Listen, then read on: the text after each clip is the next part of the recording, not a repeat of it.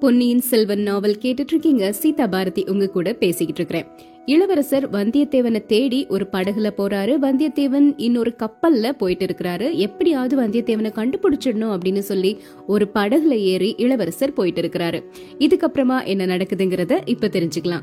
அத்தியாயம் ஐம்பது ஆபத்துதவிகள். இளவரசர் படகுல போயிட்டே இருக்கும்போது அங்க இன்னொரு கப்பல் வருது. அந்த கப்பல்ல யார் இருக்காங்கன்னு பாத்தீங்கன்னா பார்த்திபேந்திரன் இருக்கிறாரு. பார்த்திபேந்திரன் படகுல இளவரசரை பார்த்த உடனே ரொம்பவே சந்தோஷப்பட்டுட்டாரு. ஆஹா கும்பிட போன தெய்வம் குறுக்க வர்ற மாதிரி இளவரசரே நம்மள தேடி வர்றாரே அப்படின்னு சொல்லி அவருடைய கப்பலை இளவரசர் வந்த படகை நோக்கி திருப்புறாரு. இளவரசர் கப்பல்ல ஏறினதுக்கு அப்புறமா பார்த்திபேந்திரனுக்கு புரிஞ்சிருக்குது இவரு நம்மள தேடி வரல வந்தியத்தேவனை தேடி வந்திருக்கிறாரு அப்படிங்கிற விஷயம். அரேபியர் கிட்ட இருக்கக்கூடிய கப்பல்ல வந்தியத்தேவன் மாட்டிக்கிட்டு இருக்கிறான். அவனை எப்படியாவது தப்பிக்க வைக்கணும் அப்படின்னு சொல்றாரு இளவரசர். அந்த கப்பல் ரொம்ப தூரம் போயிருக்க முடியாது. நம்ம எப்படியாவது துரத்தி பிடிச்சிடலாம் அப்படின்னு சொல்றாரு பார்த்திபேந்திரன். அப்புறம் அந்த கப்பலை ஓட்டிட்டு இருக்கக்கூடிய கலப்பதி அதாவது கப்பலுடைய மாலுமிய கூப்பிட்டு இந்த விவரத்தை சொல்றாரு. அத பத்தி என்ன கவலை? காற்று இப்படியே அனுகூலமா அடிச்சிட்டு இருந்ததுன்னா சாயங்காலத்துக்குள்ள அந்த கப்பலை நாம பிடிச்சிடலாம். நம்மள மீறி அந்த கப்பல் எங்க போயிட போகுது? கோடிக்கரை போய் அப்புறம் கடற்கரை ஓரமா தானே போகணும்? அப்படின்னு சொல்றாரு கலபதி. அதை கேட்ட உடனே இளவரசருக்கு கொஞ்சம் திருப்தியா இருந்தது. எப்படியாவது வந்தியத்தேவனை தேடி கண்டுபிடிச்சிடலாம் அப்படின்னு சமாதானம் அடைகிறாரு.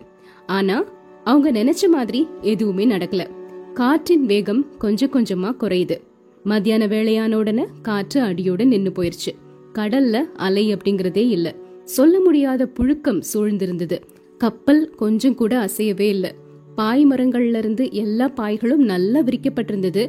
ஆனாலும் காற்று இல்லாததுனால கப்பல் கொஞ்சம் கூட அசையாம அந்த இடத்துல அப்படியே நின்னுட்டு இருக்குது இளவரசருக்கு என்ன செய்யறதுனே புரியல. இந்த கப்பல் எப்ப நகரும் என்ன ஆக போகுது அப்படின்னு தெரியாம குழம்பிக்கிட்டே இருக்கிறாரு. கலபதி சொல்றாரு இப்படி ரொம்ப நேரம் காற்று அடியோட ஓய்ந்து இருக்கவே முடியாது. எங்கேயோ ஒரு புயல் காத்து உருவாகிட்டு இருக்குது சீக்கிரமா அது நம்மள வந்து தாக்குனாலும் தாக்கும். இல்லைன்னா நம்மளை தள்ளிட்டு தாண்டி போனாலும் போயிரும். தாக்குனாலும் தாக்கலனாலும் கடல்ல கொந்தளிப்பு ஏற்படும். இப்போ இவ்ளோ அமைதி குடிகொண்டிருக்குது இல்லையா இன்னைக்கு ராத்திரி பாருங்க மலை மாதிரி அலைகள்லாம் எழுந்து மோதும். மலைகளையும் பார்க்க போறோம் அதுல பாதாளத்தையும் அலைகள் மூலமா பார்க்க போறோம் அப்படின்னு சொல்றாரு கலபதி அப்படின்னா அந்த கப்பலை நாம எப்படி பிடிக்க முடியும்? அப்படின்னு கேக்குறாரு இளவரசர். இளவரசே கடலும் காற்றும் கண்டிப்பா பாரபட்சம் பாக்குறதே இல்லை. நமக்கு ஏற்பட்டிருக்கக்கூடிய அதே நிலைமை தான் அந்த கப்பலுக்கும் ஏற்பட்டிருக்கும்.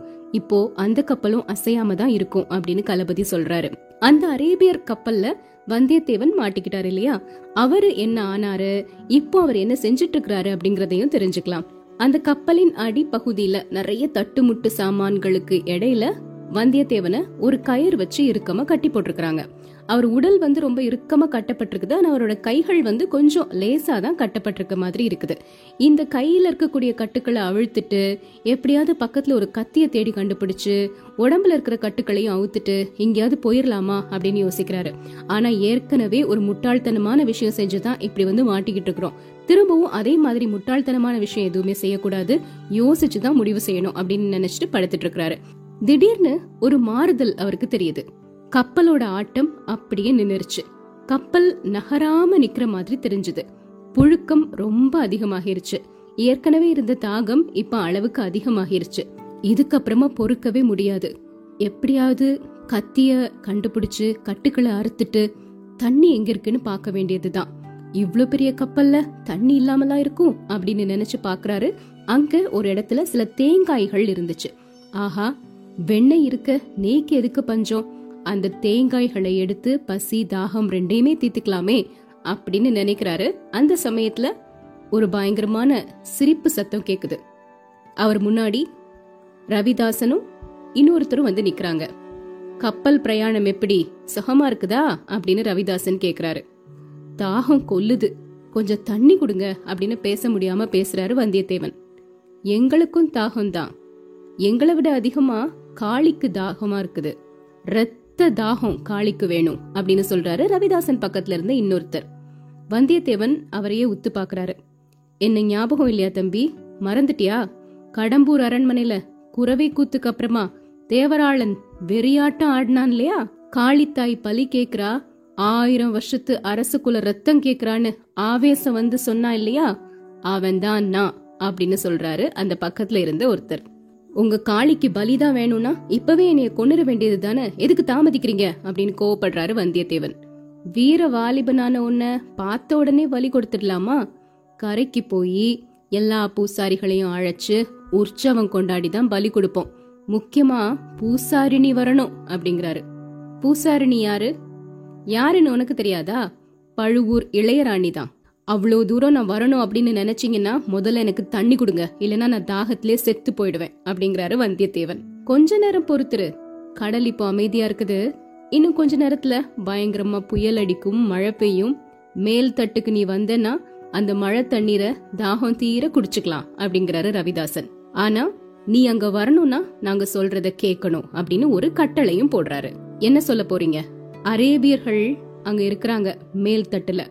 அவங்கள பலி கொடுக்கணும். அதுதான் நாங்க உனக்கு போடுற கட்டளை. அவங்கள எதுக்கு நீங்க பலி கொடுக்க போறீங்க? அவங்கள கொண்டு உங்களுக்கு என்ன கிடைக்க போகுது? அப்படிங்கிறாரு வந்தியத்தேவன். அவங்க கலிங்க நாட்டுக்கு இந்த கப்பலை கொண்டு போகணும்னு சொல்றாங்க. நாங்க கோடிக்கரையில இல்லனா நாகப்பட்டினத்துல இறங்கணும்னு சொல்றோம். ஓஹோ. சரி அவங்க ஆறு பேர் இருக்கிறாங்க. அவங்க பாக்குறதுக்கு முரடர்களா வேற இருக்கிறாங்க அப்படிங்கிறாரு வந்தியத்தேவன். அவங்கள மூணு பேர் இப்ப தூங்கிக்கிட்டு இருக்கிறாங்க. மத்த மூணு பேரு அப்படி பாதி தூக்கத்துல வழிஞ்சிட்டு இருக்கிறாங்க நாம மூணு பேரும் தூங்குற மூணு பேரையும் கொன்னுட்டோம் அப்படின்னா அப்புறம் மூணு பேருக்கு மூணு பேர் சமாளிச்சிடலாம்ல? அப்படிங்கிறாரு ரவிதாசன். வந்தியத்தேவன் அமைதியா இருக்கிறாரு. இளவரசருடைய முகம் வந்தியத்தேவன் கண் முன்னாடி வந்து போகுது. ஆமா இளவரசர் இதை எப்பவுமே ஒத்துக்கொள்ள மாட்டாரு. தூங்குறவங்களை கொல்றதுக்கு ஒரு நாளும் உடன்பட மாட்டாரு அப்படின்னு மனசுல நினைச்சுக்கிட்டு என்னால முடியாது. தூங்குறவங்களை தாக்கி கொல்லுறது அப்படிங்கிறது ரொம்ப பெரிய தவறு. முட்டாளே சோழ நாட்டு மாலுமிகள் தூங்கிக்கிட்டு இருக்கும் போதுதான் இந்த அரேபியர்கள் அவங்கள தாக்கி கொன்றாங்க. அது தெரியுமா உனக்கு? மத்தவங்க இழிவான செயல் செஞ்சாங்கன்னா அப்படியே நானும் செய்யணும்னு அர்த்தம் கிடையாது அப்படிங்கிறாரு வந்தியத்தேவன். சரி ஓ இஷ்டம் அப்படின்னு சொல்லிட்டு பக்கத்துல இருந்த ஒரு பெரிய கத்தியை எடுத்துட்டு ஒரு இரும்பு பூண் கட்டியிருந்த சிறிய உலக்கையையும் கையில எடுத்துட்டு ரெண்டு பேரும் அங்கிருந்து போறாங்க. ஆனா கதவை பூட்டி வெளியே தாழ்பால் ஒண்ணுமே போடல.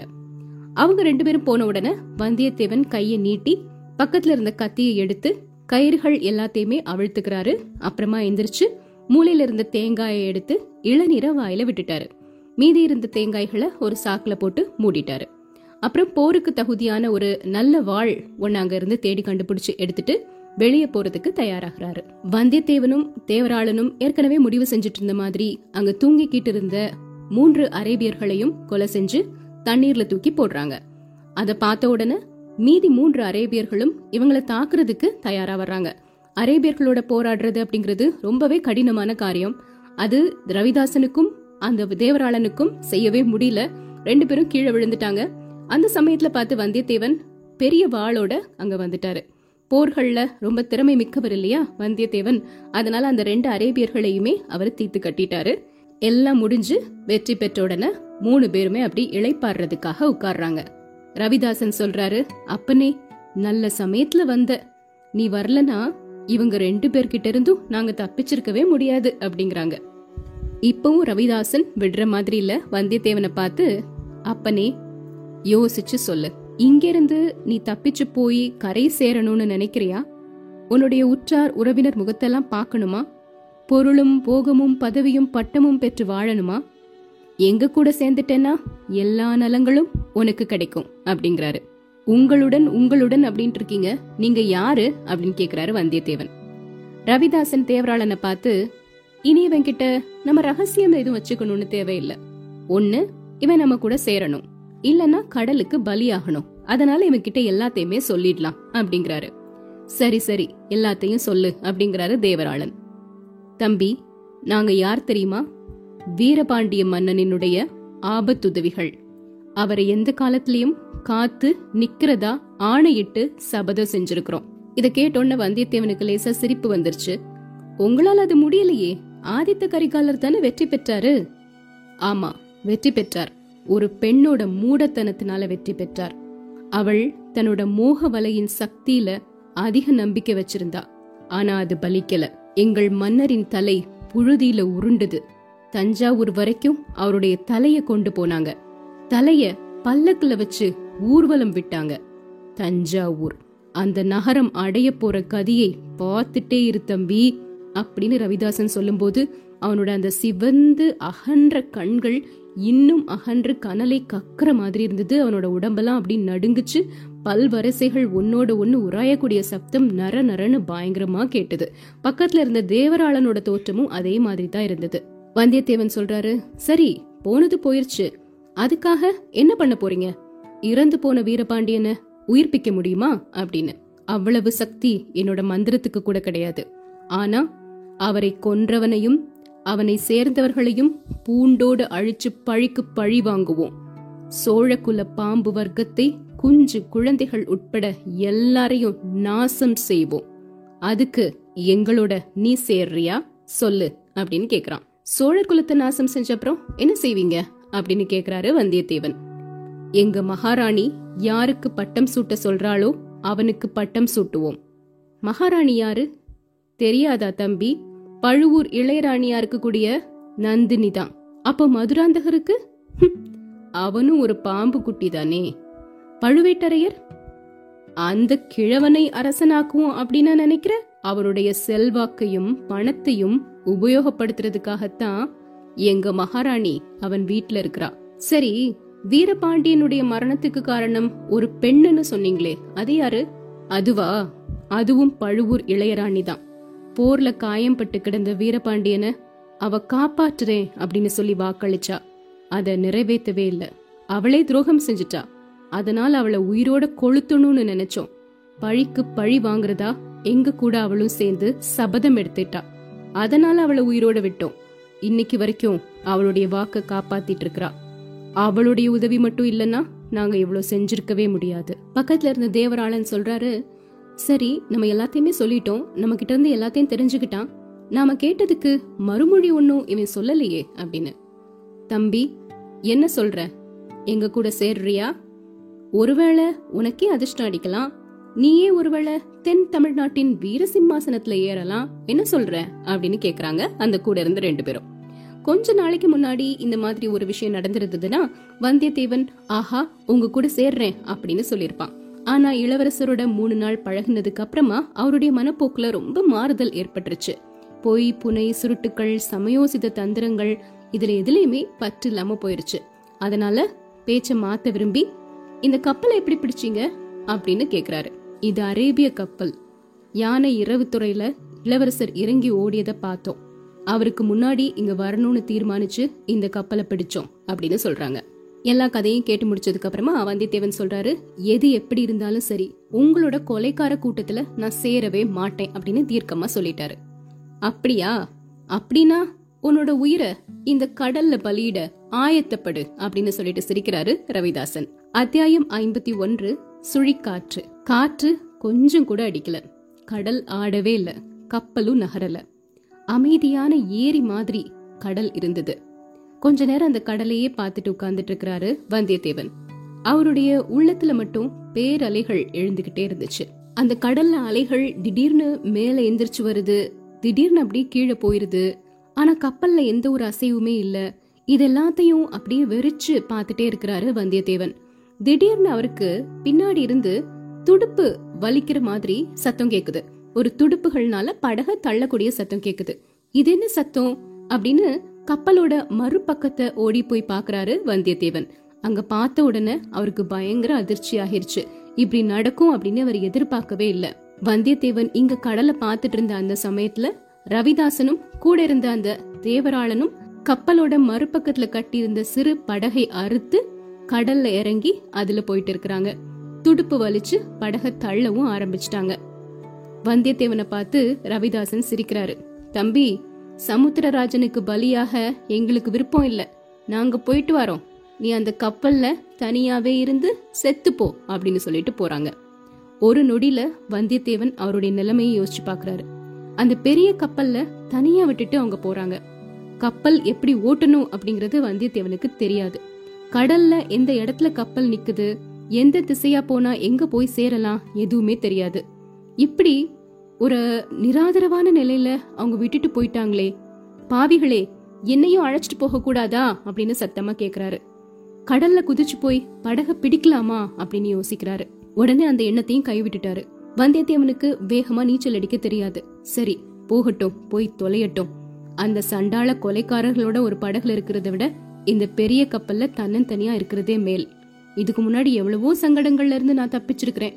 இதுல இருந்தும் தப்பிக்கிறதுக்கு ஏதாவது வழி வரும் அப்படின்னு யோசிச்சுட்டே இருக்கிறாரு. இப்போ திடீர்னு கப்பல் வேகமா அசைற மாதிரி தெரியுது. காரணம் என்னன்னா பயங்கரமான காற்று அடிக்க ஆரம்பிச்சிருச்சு. ரொம்ப நேரமா கடல் நிசப்தமா இருந்தது அமைதியா இருந்தது எந்த ஒரு காற்றுமே இல்ல. இப்போ எங்கேயோ புயல் காற்று உருவாக ஆரம்பிச்சிருச்சு. அந்த புயல் காற்று கப்பலையும் வேகமா தள்ளிக்கிட்டு போற மாதிரி தெரியுது. ஆனா எந்த திசையில போயிட்டு இருக்கிறாரு அப்படிங்கறது வந்தியத்தேவனுக்கே தெரியல. படகு போயிட்டு இருந்த திசைய பாக்குறாரு. படகு இருந்த இடமே தெரியல. பார்வையின் எல்லையை விட்டு தாண்டி எங்கேயோ தூரமா போயிருச்சு.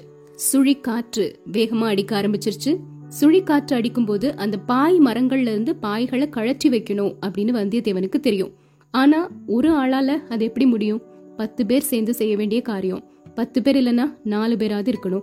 ஒருத்தர் தனியா எப்படி அதை கழற்ற முடியும்? கப்பல் என்ன ஆனாலும் சரி என்ன நடக்குதோ நடக்கட்டும் அப்படின்னு மனசுல நினைக்கிறாரு. கப்பல் என்ன ஆகும்? கொஞ்ச நேரம் இந்த பயங்கரமான அலைகள்ல அங்கேயும் இங்கேயும் அசையும். அப்புறம் சுக்கு சுக்கா உடஞ்சு போனாலும் போகும். கப்பலோட கதி எப்படி ஆனாலும் என்னோட கதி என்னாக போகுதுன்னு தெரியலையே. நடு கடல்ல மரணம். இப்படி யோசிக்கும் போது வந்தியத்தேவனோட தோல்ல கெட்டியா ஒரு பொருள் சட சட சட சடன்னு வந்து விழுந்தது. பாக்குறதுக்கு கூழாங்கற்கள் மாதிரி இருந்தது. ஆனா அந்த கூழாங்கற்கள் பளிங்கு மாதிரி பிரகாசிக்குது. வானத்துல இருந்து எப்படி இந்த கூழாங்கற்கள்லாம் விழுது? ரெண்டு மூணு கற்கள் தலையிலையும் முதுகுலையும் தோள்லையும் வந்து விழுந்தது. அந்த இடத்துல முதல்ல வலி அதுக்கப்புறமா ஒரு குளிர்ச்சி. கப்பல்ல விழுந்த அந்த கற்களை எடுத்து பார்த்தா அவை அப்படி உருகி கரைஞ்சு போயிட்டு இருந்தது ஓஹோ இதுதான் பனிக்கட்டி மழையா? இதுவரைக்கும் வந்தியத்தேவன் அந்த மழையை பார்த்ததே இல்ல அனுபவிச்சதும் இல்ல. இறந்து போறதுக்கு முன்னாடி இந்த அற்புதத்தை பார்க்க முடிஞ்சுதே அப்படின்னு ஒரு குதூகலம் அவரோட மனசுல தோன்றுச்சு. அப்புறம் சாதாரண மழை பெய்ய தொடங்குச்சு. மழை தண்ணீர் கப்பல்ல விழுந்து சிதறி ஓடி கடல்ல போய் சேர்ந்துருது. சோழ நாட்டு மரக்கலங்களை தச்சர்கள் எவ்வளவு கெட்டிக்காரத்தனமா செஞ்சிருக்கிறாங்கன்னு நினைச்சு ஆச்சரியப்படுறாரு. எவ்வளோ பெரிய மழை பெஞ்சாலும் எவ்வளோ பெரிய அலைகள் மோதி கடல் தண்ணீர் கப்பலுக்குள்ள வந்தாலும் திரும்பவும் அந்த தண்ணீர் வந்து கடல்லே போய் விழுற மாதிரி தான் கப்பலை செஞ்சிருக்கிறாங்க. கடலின் கீழ் பகுதி உடைஞ்சு கடல் நீர் உள்ள புகுந்தா மட்டும்தான் கப்பல் தண்ணிக்குள்ள மூழ்கும். எவ்வளவு அற்புதமான ஒரு வேலைப்பாடு பாத்தீங்களா